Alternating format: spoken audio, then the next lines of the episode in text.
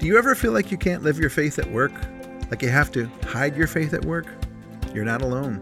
But the reality is that when Jesus gave us the Great Commission to go and make disciples, there was no exception given for the workplace. I'm Deacon Mike Houghton. I'm the executive director of a new apostolate called UTG at Work.